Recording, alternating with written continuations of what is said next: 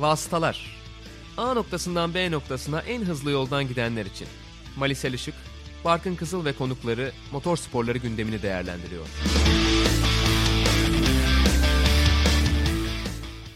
Vasıtaların 33. bölümüne hoş geldiniz. Bu bölümde Toskana Grand Prix'sini ya da tam adıyla Formula 1 Pirelli Gran Premio della Toscana Ferrari 1000 2020'ye konuşacağız.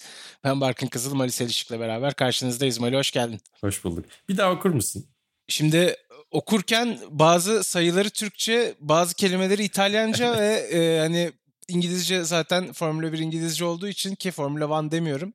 Çok da o yüzden kurcalayıp bir daha okumak istemedim. İsteyenler tekrar e, başı alıp dinleyebilirler. dinleyebilirler öyle diyelim. Mali tabii Formula 1 ile e, başlayacağız. Bu hafta sonu MotoGP de vardı onu da konuşacağız ve elbette Ayhan Can yine aktifti. Süper Cup bitmesine rağmen programımızın sonunda ona değineceğiz ve elbette Salih Yoluç'tan da bahsedeceğiz diye şöyle bir programı özetleyip Formula 1'e topu atmak istiyorum. Sıralamalarla ilgili senle de konuşuyorduk.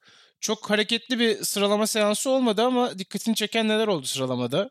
Yani herhalde Cuma günü ve Cumartesi gününün en güzel özelliği Mugello araçüstü kameradan izlemek için çok güzel bir pist. Hep onu fark ettik. Yani aslında yarışta neden Mugello gibi pistleri çok uzun zamandır görmediğimizi de aslında gördük.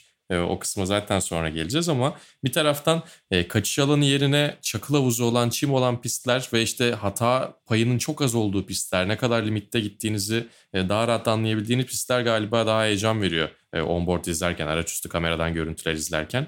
Onun dışında Mugello zaten inişli çıkışlı gerçekten çok güzel bir ritmi olan bir pist. Ama hep biz motosiklet dünyasından tanıyoruz aslında. Yani test pisti dışında e, Formula 1 e, ve otomobil sporları çok fazla uğramıyor Mugello'ya. E, ama farklı oldu bence. Biraz ona alışma kısmı benim ilgimi çekti. Cuma ve cumartesi günü evet, açısından. Zaten ilk defa ev sahipliği yaptı Formula 1'e.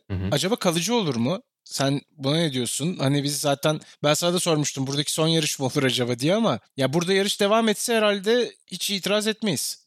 Yani şöyle çok keyifli bir yarış oldu ama her yarış bu kadar keyifli olur mu çok emin değilim. Çünkü kaza olmasaydı da büyük ihtimalle çok çok geçişi göremeyeceğimiz düzlük dışında e, araçların birbirine yaklaşmakta zorlanabileceği bir pistte aynı zamanda. Ama ben biraz daha böyle geleneksel tarzda olabilecek. Yani tamam Herman Tilke tasarımı, Herman Tilke ekolü var gerçekten. Evet geniş kaçış alanlı işte arka arkaya e, birden fazla apexli virajlar vesaire.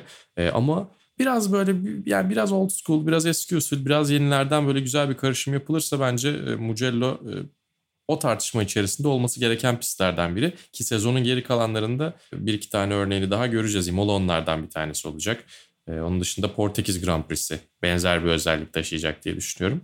Ama yani 2021 bittikten 2020 bittikten sonra daha doğrusu 2021'e ve daha sonrasına bakıldığında ne olacağını göreceğiz. Hani açıkçası Liberty Media ne kadar bu konuda esnek ya da neler görebiliyor burada? E çünkü bir taraftan Avrupa üzerindeki yarışları arttırmak ve tabii ki diğer pazarlara giderken Formula 1'in özünde korumak istediklerini her seferinde söylüyorlardı. Yani ne olacağını göreceğiz. Bir de tabii hafta sonunun e, en önemli konuşma noktalarından bir tanesi, en önemli konularından bir tanesi de Sebastian Vettel'in Aston Martin'le anlaşmasıydı. E, sence e, Aston Martin'e yani önümüzdeki sene bir fabrika takımı gibi olacaklar neredeyse. Racing Point önümüzdeki sene Aston Martin oluyor ve Sergio Perez'in yerine de Sebastian Vettel yarışacak Lance Stroll'la birlikte.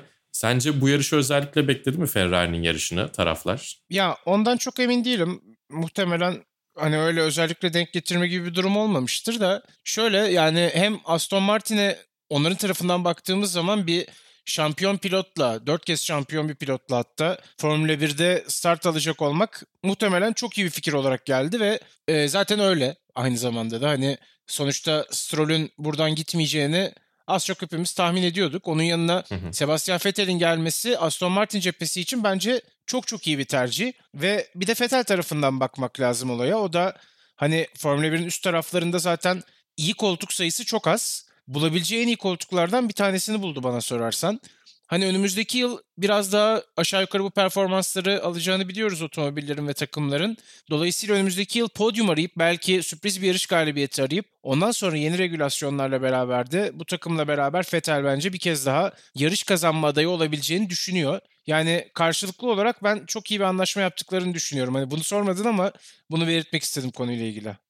Yani ben de öyle düşünüyorum çünkü e, işin şakası bir yana Ferrari önümüzdeki yıla daha toparlanmış olarak girebilir. Ama yine de beklentileri yarış galibiyeti değil. Podyumlar bile belki arada denk gelirse diye düşünüyorlar. Ben kendi düşündüklerinden biraz daha iyi olacaklarını düşünüyorum 2021'de açıkçası. Ama Sebastian Vettel de aslında başarı şansını arttırıp e, üzerindeki baskıyı azaltacağı bir koltuğa gidiyor. Bence en büyük avantajı olacak. Mental anlamda çok daha rahat olabileceği bir ortama gidiyor olacak. O da tabii ki herkese faydalı. Tabii burada Perez'le ilgili bir soru işareti var. Ya bu gridin en yetenekli sürücülerinden bir tanesi olduğunu düşünüyorum ben ve o koltuk bulamayacaksa o zaman yani biraz diğer Giovinazzi yarışabilen var, evet Grosjean yani yarışabilen isimlere şöyle bir dönüp bakmamız gerekecek ama hani bu haber kesinleşince bunu konuşmak daha sağlıklı olabilir elbette. Evet, Muhtemelen. Perez nereye gidebilir, nereye gittikten sonra ya da Evet. gidip gidemeyeceği daha böyle netleştikten sonra bakmak lazım belki de. Ya muhtemelen devam ama. edecektir hani zaten Etmesi gerekiyor. Örneğin Haas takımı hani elimizde çok fazla seçenek var gibi bir açıklama yaptı. İşte Alfa Romeo'da Raikkonen'in geleceği belli değil devam edecek mi etmeyecek mi artık gerçekten hani yaşını başını aldı diyelim. Ee, her ne kadar bu yarışta iyi bir performans ortaya koysa da ve Giovinazzi de dediğin gibi tartışmalı bir isim. Ve tabii sürprizler de olabilir. Neyse bu konuları kapatalım ve Toskana'ya dönelim. Ee, yarışın startında Valtteri Bottas çok iyi bir kalkış yaptı ve liderliği aldı. E, Bottas'la beraber Leclerc de yine harika bir start aldı diyebiliriz. Tabii sıralamada şunu konuşmadık. Leclerc 5. cepten start alacak bir derece kaydetti. Bu gerçekten beklentinin çok ötesindeydi ki onlar da zaten biz bu hızı nereden bulduk bilmiyoruz şeklinde yaklaşmışlar konuya. İşte Ferrari'nin bininci yarışı gerçekten e, böyle bir e, bunun başarı kabul edilebilmesi için çok üzücü bence. Çünkü buraya özel bir e, livery ile geldiler işte Barchetta kırmızısı ilk Ferrari yarış otomobilinin daha doğrusu ilk Ferrari Formula 1 otomobilinin kırmızısı. Onun dışında işte e, Louis Camilleri buradaydı Ferrari'nin CEO'su. Yani çok önemli isimlerin de olduğu aslında bir beklenti olabilecek bir yarıştı. Ve e, özellikle Mugello'yu bininci yarışa denk getirmeye de uğraştılar. Hatta büyük ihtimalle MotoGP o yüzden e, tekrar takvime dönmedi. Çünkü iptal edildikten sonra geri dönme ihtimali vardı. Ama aynı döneme denk gelecek diye herhalde ayarlayamadılar. E, ve Mugello için gerçekten yani daha doğrusu Ferrari için Mugello çok önemli bir pistken e, gerçekten 5. sıranın e, sıralamalarda bir başarı olması da üzücü ama gerçekten iyi bir turdu onun dışında da. Evet yani Yani bu sezon alabilecekleri en iyi derecelerden bir tanesini aldılar ama sıralamalarda. Ve tabii burada Ferrari'nin de davetiyle bazı bölümlerde, tribünlerde seyirciler vardı. Bu sezon ilk kez seyircili de bir yarış izlemiş olduk bu arada. Onu da ufak parantez içinde belirtelim. Tabii Bottas'ın bu çok iyi startını fazla beklemiyorduk. Uzun süredir startlarda zorluk yaşıyordu film pilot. Ama bu defa çok iyi oldu onun için. Startta kaybeden taraf ise Max Verstappen oldu. Bir problem yaşadı muhtemelen. Sonradan da zaten ekrana yansıdı. Hızlanamıyor bir, bir noktadan sonra. Ve grubun ortalarına doğru düştü ve bir anda kendini kazanın içinde buldu. Evet yani Pierre Gasly'nin geçtiğimiz yarışın kazananının başlattığı daha doğrusu sebep olduğu bir kaza gibi göründü. Yarıştan önce de Max Verstappen'in aracının sol arka tarafında bir çalışma vardı. Yine böyle e, son dakika e, gerilimi yaşadı Red Bull Racing. Onun dışında o kaza içerisinde Roman Grosjean da vardı ve yani aracı bariyerlerle de temas etti. Tam böyle yandan bir darbe de aldı. Ama bir anda şöyle bir tekrar konuştukları güzel de bir görüntü var takım radyosuyla birlikte. Önce bir söyleniyor birazcık tabii ki. Yani biraz kızıyor ediyor. Sonra aracı hareket ettiriyor. Bir şey kırık değil herhalde diyor. Ön kanat sağlam mı bir bakın diyor. Konuşuyorlar bir taraftan. Ee, işte kokpite çakıl girdi o süper harika falan diye biraz böyle sarkastik yorumlar da yapıyor. Bargeboard yani aracın yan bölümündeki o birkaç e, aerodinamik element dışında çok ciddi de bir hasar olmadan devam etti yarışa. Ben şaşırdım açıkçası yani Haas'ın o kadar e, sağlam kalmasına. Zaten Grosjean'ı galiba bugün biraz öveceğiz. Garip bir e, şey olacak ama bugün e, takdir toplayacak birkaç hareketi vardı Grosjean'ın. Evet zaten yarışı hani bu şartlarda tamamlaması da gerçekten başlı başına takdire şayan bir durum. Çünkü en olaysız yarışta bile yarış dışı kalabilen bir isim. Ama bu defa o Olaylı yarışta yarış dışı kalmadı tabii işte. kendi sevdiği ortam. o yüzden çok sakin bir şekilde son sırada da olsa yarışı tamamlamayı başardı Grosjean. Tabii hemen e, kazanın ardından güvenlik aracı dahil oldu piste ve sonrasında hareketli bir start kararı geldi. Valtteri Bottas yarış lideri olarak tempoyu verecekti ama onun biraz oyalandığını gördük. Her ne kadar kuralların dışında olmasa da çünkü o çizgiyi geçmediğiniz sürece istediğiniz kadar bekleme şansına sahipsiniz. Arka taraf biraz sıkıştı ve sonrasında birkaç fazla hızlı gelen isim olduğunu gördük aslında. Dev bir kaza gördük bu defa. Sainz Magnussen Giovinazzi, Latifi ve e, dolaylı olarak da Esteban Ocon o yarış durduktan sonra piste dönmedi. Yarışa veda ettiler. Sadece 13 isim kaldı. Kazayla ilgili neler söyleyeceksin Ali? Ya kazanın bence en büyük problemi güvenlik aracının o turda içeri gireceğinin çok geç deklare edilmesiydi. Son viraja kadar beklediler neredeyse. Bunu birazcık herhalde piste alışkın olmamalarıyla e, alakalı olduğunu düşünüyorum ki aslında kazanın sebeplerinden bir tanesi de bence o. Çünkü piste ne kadar alışkınsanız o kadar güvenlik aracı sonrasındaki prosedürü de kafanızda kurgulamış veya yaşamış oluyorsunuz. Ama biraz aslında yani Bottas'ın ki açıkçası çok mantıksız değil. Çünkü çok uzun bir düzlük Mugello. Hani rakiplerine arkasındakilere aerodinamik avantaj vermek istemedi. Ama tam sınırdaydı bence. Yani hatalı mı hatasız mı e, biraz tartışılabilecek bir noktadaydı. Ama yani telemetre ve verilere bakıldığında kural dışı bir şey yapmamış aslında. E, onun dışında aradaki farkı birazcık açıp Ricardo öndekilerle biraz arasındaki farkı açmış oluyor. E, bir biraz boşluk bırakıyor daha doğrusu. Onu kapatacak kadar e, gaza basıyor sonra. Ama o aradaki fark arkadakiyle biraz daha açılıyor. O daha fazla gazı açıp farkı kapatmaya çalışıyor. E, bu katlanarak arka sıralara doğru artan bir grafik çiziyor açıkçası. E, sonra George Russell en hızlı şekilde o farkı kapatmaya çalışanlardan bir tanesi. Onu görünce yarış tam olarak başladı ve çizgiyi geçmeden hala herkes e, ya da Valtteri Bottas hızlı bir şekilde e, start finish düzüne gitti zannedip daha hızlı bir yeniden start bekleyen Antonio Giovinazzi ve Nick Latifi en hızlı gelenler zaten. Kazayı da onlar başlatmış oldular. Daha doğrusu temaslar onlarla başladı. Ama yani çok net parmakla gösterebileceğimiz bir suçlusu yok gibi ya. Ya Garip evet öyle ama çok büyük bir kazaydı gerçekten. Tabii ki o kadar büyük ölçekli bir kazada yarışın tekrar kırmızı bayrakla durmasına yol açtı. Bu kez elbette durarak startla devam ettik yarışa. Lewis Hamilton bu defa liderliği geri aldı Valtteri Bottas'tan ve bütün bu olaylar enteresan bir şekilde 59 turluk yarışın ilk 10 turu içinde gerçekleşti. Yani zaten bundan sonra yarışın temposu biraz düştü diyebiliriz. Seyir evet, kotayı keyfi erken olarak da evet kotayı biraz erken doldurduk. Seyir zevki olarak da biraz daha standarta doğru yaklaştı. E, ta ki son 15 tura kadar. Orada bir başka kaza gördük. Bu kez Lance Stroll ikinci arabiyata virajında sol arka lastiğini patlattı ve kendini bariyerlerde buldu. Çok büyük bir kaza oldu aslında. Stroll'ün neyse ki bir şey yok ama otomobilin geldiği hali de gördük ve yarış bir kez daha evet. durdu. Ya orada da büyük ihtimalle lastik patlağına sebep olan, daha doğrusu lastiğin patlamasına sebep olan Sergio Perez'in aracından kopan bir parça olabilir diyorlar. Çünkü pistteki bir parçadan dolayı lastiğin patladığına inandıklarını söyledi Otmar Safnauer. Hı hı. O yüzden ya o da çok üzücü olur açıkçası. Hani kendi e, takım arkadaşının parçasıyla öyle bir şey olması. Arkasında Alex Albon vardı. Onun da kokpitine birkaç parça gelmiş. Hani karbon fiber ve işte çakıl e, vesaire. Sol eli viraja döndüğü için tabii ki direksiyonu e, kokpitin yukarısına doğru düşündüğünüz zaman e, sol eli kokpitin yukarısında yani aslında o gelebilecek parçaların önünde duruyordu ve sol eline de birkaç parça isabet etmiş. Onboard e, videoyu izlerseniz görebilirsiniz böyle bir ufak elini titretiyor. Neyse ki e, çok ciddi bir şey olmadı. E, biraz o güvenlik e, konusunda farklı farklı alanlarda aslında güvenlik e, konusunda bir tartışmalar ortaya koydu Mugello. Yani hem güvenlik e, aracı sonrasındaki yeniden starttaki prosedür olarak hem e, kokpit güvenliği olarak bunlar daha iyi yapılabilir mi sorularını bize birazcık sordurdu. Tabii güvenlik demişken güvenlik aracından da bahsedelim. Burada kırmızı bir Mercedes güvenlik aracı olarak görev yaptı ve Motorsport Türkiye'de görmüştüm. Bernd Meylander için bugünün günün sürücüsü adayı ya da günün sürücüsü oldu diyorlar güvenlik aracı sürücüsü için. Ya gerçekten birçok pilottan daha fazla tur attı bugün. Ona da büyük iş düştü. Bol bol kırmızı Mercedes'i görmüş olduk. Onu da bir evet, dipnot olarak bir iletelim. Bir puan verselerdi bu arada. evet bir puan alabilirdi gerçekten.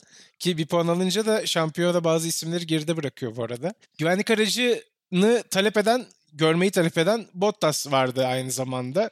O da tersizden çünkü Hamilton'da fark açılmıştı. Bir güvenlik aracı girerse fena olmaz dedi ama sonrasında kırmızı bayrak ardından startta Ricardo'ya geçildi. Daha standart kendi start performansına belki de döndü diyebiliriz Bottas için. Her ne kadar bu sırayı geri alsa da yine kalkışta problem yaşayan bir Bottas gördük aslında. Ve elbette Daniel Ricciardo bundan sonraki bölümde artık podyum için savaşıyordu. Lakin Alex Albon'u ve Red Bull'u gerisinde tutmayı başaramadı. Böylece Albon da çok tartışıldığı bu dönemde bir podyum yakaladı. Formula 1'deki ilk podyumunu elde etti. Tayland'da Formula 1 podyumu gören 29. farklı ülke oldu. Biraz da Albon'dan bahsedelim Mali.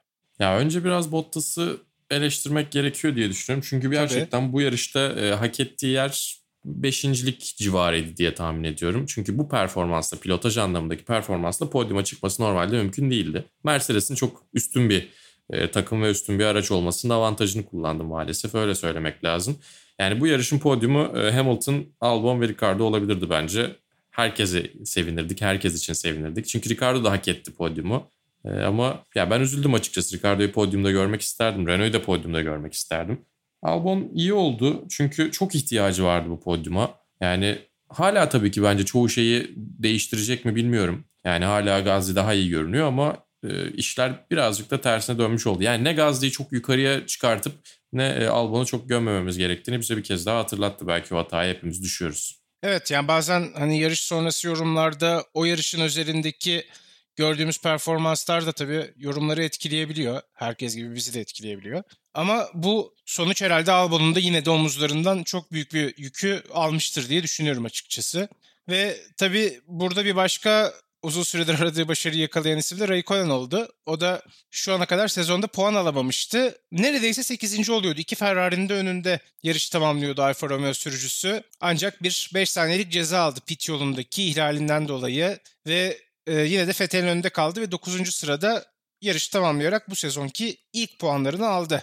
Raikkonen. George Russell da çok agresif, çok iyi bir sürüş yaptı yarışın son bölümünde ama puan yine çıkartamadı ve 11. oldu. Yani ikinci kırmızı bayrak çıkmasa George Russell büyük ihtimalle 9. olacaktı. Kendisi de onu söylüyor zaten. Ee, biraz şanssızlık oldu açıkçası. Ama bir taraftan e, o pozisyona gelmesini sağlayan da şanstı. Yani onu 9.luğa getiren de kazalar ve e, şanstı aslında. Yani bence çok iyi bir grafik çizmeye devam ediyor George Russell. Hala e, hiçbir sıralama turu seansında takım arkadaşına geçilmedi ki yani cumartesi günü e, son turunu yani sıralama turlarındaki kendi son turunu e, biraz dışarıya taşarak atmıştı. Biraz çakıl havuzuna çıkarak ama ona rağmen daha iyi bir derece elde etmeyi başarmıştı. Ya geleceği parlak ama belki kendi neslindeki diğer arkadaşlarından çok daha sabırlı olması bekleniyor. Şimdi arkadaşlarından bir tanesi daha podyum aldı Alex Albon. Daha önce e, sene başında Lando Norris podyum almıştı. Charles Leclerc yine zaten e, geçtiğimiz yıl yarışlar kazandı. Arka arkaya pole pozisyonları kazandı. E, biraz yani diğer o, nes o nesildeki o draft class'teki belki de arkadaşları kadar yetenekli olmasına rağmen e, o başarıları daha sonra elde edecek. Umarım e, güzel bir Mercedes koltuğuyla birlikte acısını çıkarır diye düşünüyorum. Çünkü hak ediyor yani gerçekten e, sağlam bir pilot George Russell. Evet, İyi de bir sporcu. Karakter olarak da örnek. Yani Williams'ta olması onun biraz şansı biraz şanssızlığı. Sonuçlar olarak şanssızlığı ama daha üzerinde baskı olmadan çok rahat bir şekilde Formula 1 ortamını tecrübe ediyor ve gittikçe de gerçekten daha yükseğe tırmanan bir performans verdiğini de görüyoruz bence. Katılıyorum sana kesinlikle. Umuyorum onu artık iddialı yarış kazanmaya yakın takımların koltuklarından bir tanesinde de görmeye başlarız önümüzdeki yıllarla beraber. Formula 1 ile ilgili ekleyeceğim bir şey yoksa Formula 1 kapatalım. Herhalde bir Grosjean'ın e, az önce bahsettiğimiz güvenlik aracından sonra yeniden startta o kazadan kendini nasıl kurtardığını da övmek lazım diye düşünüyorum. Çünkü yani olabilecek en iyi şekilde o kazadan ve etrafındaki araçlardan kaçmış. Herhalde ben başlatmıyorsam e, bu tarz kazalara karışmam gibi bir e, düsturu var kendisinin. Peki. Formula 2'de elbette Mick Schumacher'ın yükselişi devam ediyor ki Schumacher e, babasının F2004'ü ile Mugello'da da bir tur atmıştı. Orada Sebastian Vettel de bu arada gelip yakından takip etti. Bu aracı almak istiyormuş, satın almak istiyormuş ama çok pahalı olduğu için alamadığını söylemiş Vettel. O da enteresan. En sevdiği evet, Geçenlerde Nigel Mansell'ın Williams'ını almıştı belki. O yüzden ikinci bir tane daha almayayım demiştir. Olabilir herhalde e, Aston Martin sonrası belki duruma bakılabilir. Oradan alacağı kontratlarla beraber. E, neyse şakayı bir yana bırakalım. Formula 2'de elbette Mick Schumacher şampiyona lideri oldu. F3'te de Avrupa Şampiyonluğu'nda benzeri bir performansla sezon ikinci yarısı yükselişe geçmişti. Sanki burada da yine aynısını gösteriyor ve yani yavaş yavaş da şampiyonluğa doğru gidebilecek bir Mick Schumacher görmeye başladık. Onun tabii en tartışmalı isimlerden bir tanesi olduğunu biliyoruz ve hani Formula 1'e gelmesi konusunda en büyük spekülasyon olan isimlerden bir tanesi elbette. Biraz soyadının da etkisiyle. Mali senden hem kısa bir Mick Schumacher yorumu hatta Robert Schwartzman'ı da belki buraya katabiliriz diğer Hı-hı. isimlerle beraber.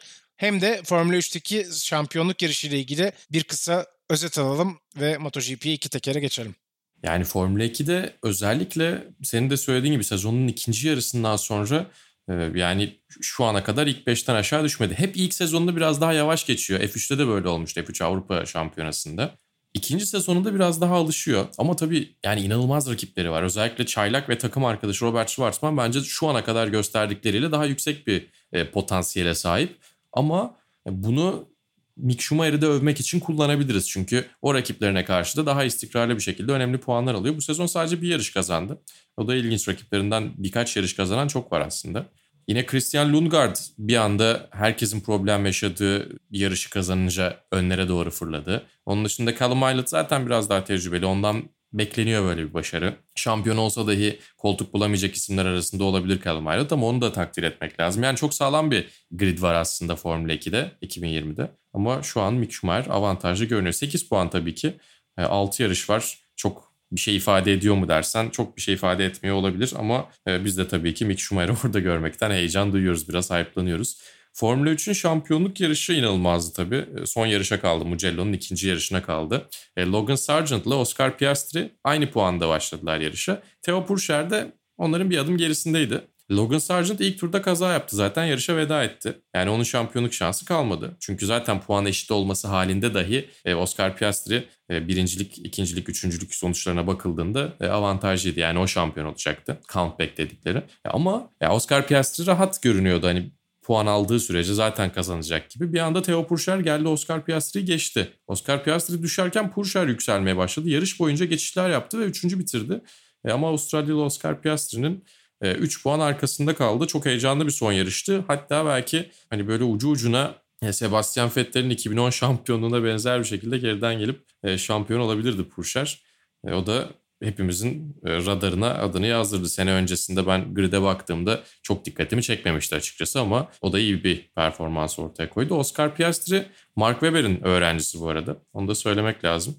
O da çok büyük bir yetenek. Onun da yolu açık gibi görünüyor. Evet alt serilerde gerçekten heyecanlı geçmeye devam ediyor aslında. Formula 2'de de mücadele herhalde sezonun son yarışına kadar devam edecek gibi duruyor şampiyonluk için. Böylece biz de dört tekeri şimdilik noktalıyoruz, virgül koyalım. Formülaları noktalıyoruz öyle diyelim. MotoGP Misano ile devam edeceğiz. Ben maalesef e, izleyemedim yarışı. WTCR yayınım vardı. E, sonrasında özetini takip edebildim. Franco Morbidelli ilk galibiyetini alırken kariyerindeki Peko Bagnaia ikinci, o amirde üçüncü oldu. Podyumda yer aldı. Nasıl bir yarış oldu Mali? Sen tabii daha iyi takip etmişsindir şüphesiz. Yani MotoGP'de Mark Marquez'e çok büyük bir saygı var zannediyorum. Çünkü e, şampiyonluğu kimse istemiyor gibi görünüyor. Yani herkes böyle bir abi sen al yok yok ben almayayım sen al şeklinde e, bir e, kibarlık yapıyorlar birbirlerine. Yani çok acayip.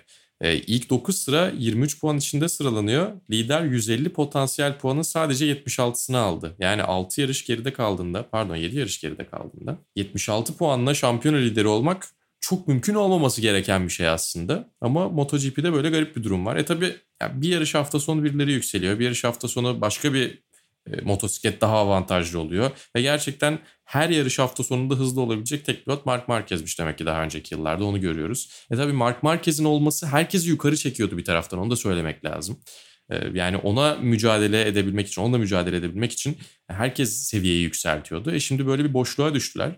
Şampiyon lideri Fabio Quartararo mesela yani iki yarış galibiyetiyle başladı. Ama sonra bir türlü devamını getiremedi. Bu yarışta da düştü. Hatta iki kez düştü. 8. sırada finish gören Andrea Dovizioso yeni şampiyona lideri oldu. Yani o da ilginç açıkçası. Peko Bagnaia ikinciydi bu arada. Onun için de güzel bir geri dönüş oldu diz sakatlığı sonrası. Rossi neredeyse podyuma çıkıyordu. Çok da güzel bir kask tasarımıyla e, bir ufak Viagra şakasıyla gelmiş. İki hafta e, Mizano'da yarışacağız. Biraz doping lazım diye. Zaten yaşlandı muhabbetlerini çok güzel karşılıyor uzun yıllardır. Ama yani o da dördüncü bitirdi. O da iyi bir performans sergiledi. Yamalar arasında fena bir yerde değildi açıkçası. Tabii. Ve bu arada yani... Mizano'da da ilk kez seyirci vardı. Yani bir Mugello'da da Mizano'da da e, sezonun ilk seyircili yarışlarını görmüş olduk. O da ilginçti. Marquez'in olmaması şampiyonada heyecanı aslında biraz arttırdı diyebiliriz herhalde.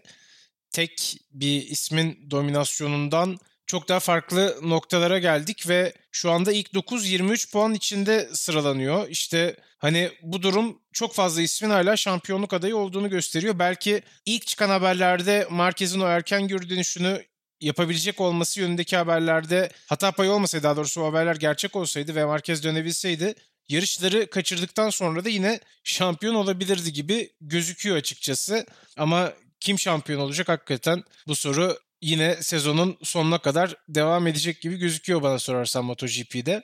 Moto3'te de Deniz Öncü 28. cepten start aldı mücadelede. İlk onun içine girdi ama sonrasında Albert Arenas'tan kaçabilmek için bir ufak taviz vermek zorunda kaldı ve pistin dışına gitti. Bu hamlesiyle beraber de yarışı puansız bitirdi. Yine de herhalde kötü bir yarış olduğunu söyleyemeyiz kesinlikle Deniz için. Yani yine hızını gösterdi. Gerçekten çok iyi bir performans sergiledi. 28.likten başlayınca yani Moto3 gibi bir seride ya da işte Supersport 300 için de benzer şeyler söylüyoruz. Çok kalabalık alt serilerde sürekli lastiğinizi yemek, sürekli kendinizi zorlamak zorundasınız ki geçiş yapıp ön, ön gruba yetişebilirsiniz. Öbür türlü o tren kaçtıktan sonra yetişmek kolay değil. Hem sonlara doğru e, motosiklet performansını korumuş görünüyordu Deniz. Hem de ön, öndekilere yetişmiş görünüyordu. E, o açıdan gerçekten iyiydi. Bir de üzerine e, Spielberg'deki o korkutucu kazadan iyi dönebildiğini göstermiş oldu. Bence o açıdan çok önemli. Yani ben o aradaki dinlenme sürecini nasıl geçireceğini merak ediyordum. Çünkü kazadan sonra asfalt kaçış alanı üzerinde e, birkaç takla atıp sonrasında hastaneye de gitmişti Deniz Öncü. E, güzel döndü. Bence o açıdan da iyi bir grafik çizmiş oldu. Evet hem bir kez daha geçmiş olsun diyelim hem tebrik edelim. O korkutucu kazadan hakikaten e, yani psikolojik olarak çok sarsılmadan geri geldiğini göstermesi çok önemli bir işaret. Çok genç bir sporcu için. Az önce virgül koymuştuk. Şimdi dört tekere tekrar dönüyoruz.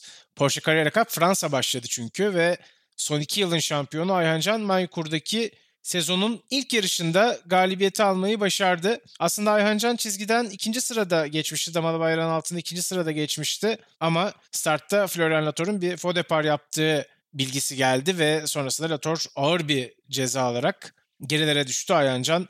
İlk yarışı kazandı. İkinci yarışta 5. sırayı aldı ve bu sezonda da yine çok iyi bir başlangıç yapmış oldu. Mali Ayhancan'la ilgili neler söylemek istersin? Yarışları da takip ettin öyle sanıyorum ki. Yani yarışlardan bir tanesini canlı izleyebildim. E, ikincisinde benim yayınımla çakışıyordu. Ama sonrasında e, yine geriye dönüp baktım. Yani Ayhancan hala e, araçla ilgili e, çözmeye çalıştıkları şeyler olduğunu söyledi bana birazcık. Ama deniyorlar. Hani sonuçta bunu sezon içerisinde de e, çözebilecekleri bir nokta var. Çok fazla geriye düşecekleri bir durum ortaya çıkmayacaktır tabii. E, zaten sezonu galibiyetle açtılar. Üzerine bir de e, beşincilik belki çok ideal değildi. Takım arkadaşı Marvin Klein'la birlikte birbirlerini kollarken aslında gerideki pilotlara da geçilmiş oldular. Daha doğrusu belki biraz ritimleri bozuldu. Jackson Evans ve Jean-Baptiste Menavere. Ama yani çok kaliteli bir grid var. Bu isimler zaten Porsche Super Cup'ta senin anlattığın adamlardı hepsi. Aynen ee, o yüzden bakıldığında Porsche Carrera Cup Fransa biraz e, devamı gibi Porsche Super Cup'ın. E, o yüzden çok kaliteli bir grid ve Ayhancan da başarılı performanslar göstermeye devam edecek. Le Mans çok ilginç olacak tabii. E, 2017'de orada e, çok acayip işler yapmıştı. Kalabalık içerisinde. İlk belki de kendini gösterdiği yerlerden bir tanesiydi uluslararası yarışlarda. Evet bu pisti zaten çok sevdiğini de kendisi de ifade ediyor. Yine iyi sonuçlara gittiğini muhtemelen göreceğiz Ayhancan'ın herhangi bir problem yaşamadığı takdirde e, yani bu pistteki kendi hızı doğal hızı diğer herkesin önünde kalmasına yeterli olacaktır. Elbette bir de Salih Yoluç'la ilgili haberimiz var. TF Sport'ta Charlie Eastwood'la beraber International GT Open'da yarış kazanmayı başardı ve Paul Ricard'dan sonra bu sezondaki ikinci galibiyetleri oldu. Salih'i de yine Le Mans 24 saatte elbette izliyor olacağız. Bir de onlar şampiyonluk mücadelesi veriyor olacaklar değil mi? Evet tabii ki de Dünya Dayanıklılık Şampiyonası'nda kendi sınıflarında şampiyonluk için yarışmaya devam ediyorlar. Elbette önümüzdeki hafta vasıtalar yok. Çünkü Formula 1 hafta sonu değil bildiğiniz üzere ama bir sonraki hafta geri döneceğiz ve o yarışta daha doğrusu o bölümde e, Le Mans yarışını da mutlaka şöyle bir ufak dönüp değerlendiririz. Umuyoruz ki Salih'in en kötü ihtimalle podyumda olduğu ve tabii gönlümüzden geçen podyumun zirvesinde olduğu bir yarış geride bırakmış oluruz. Ayhan Can'a da yine Le Mans yarış hafta sonunda başarılar dileyelim ve bölümü yavaş yavaş kapatalım. Ben Barkın Kızıl, Malis Erişik'le beraber bu bölümde de sizlerle birlikteydik. Bir sonraki bölümde tekrar görüşmek dileğiyle. Hoşçakalın. Hoşçakalın.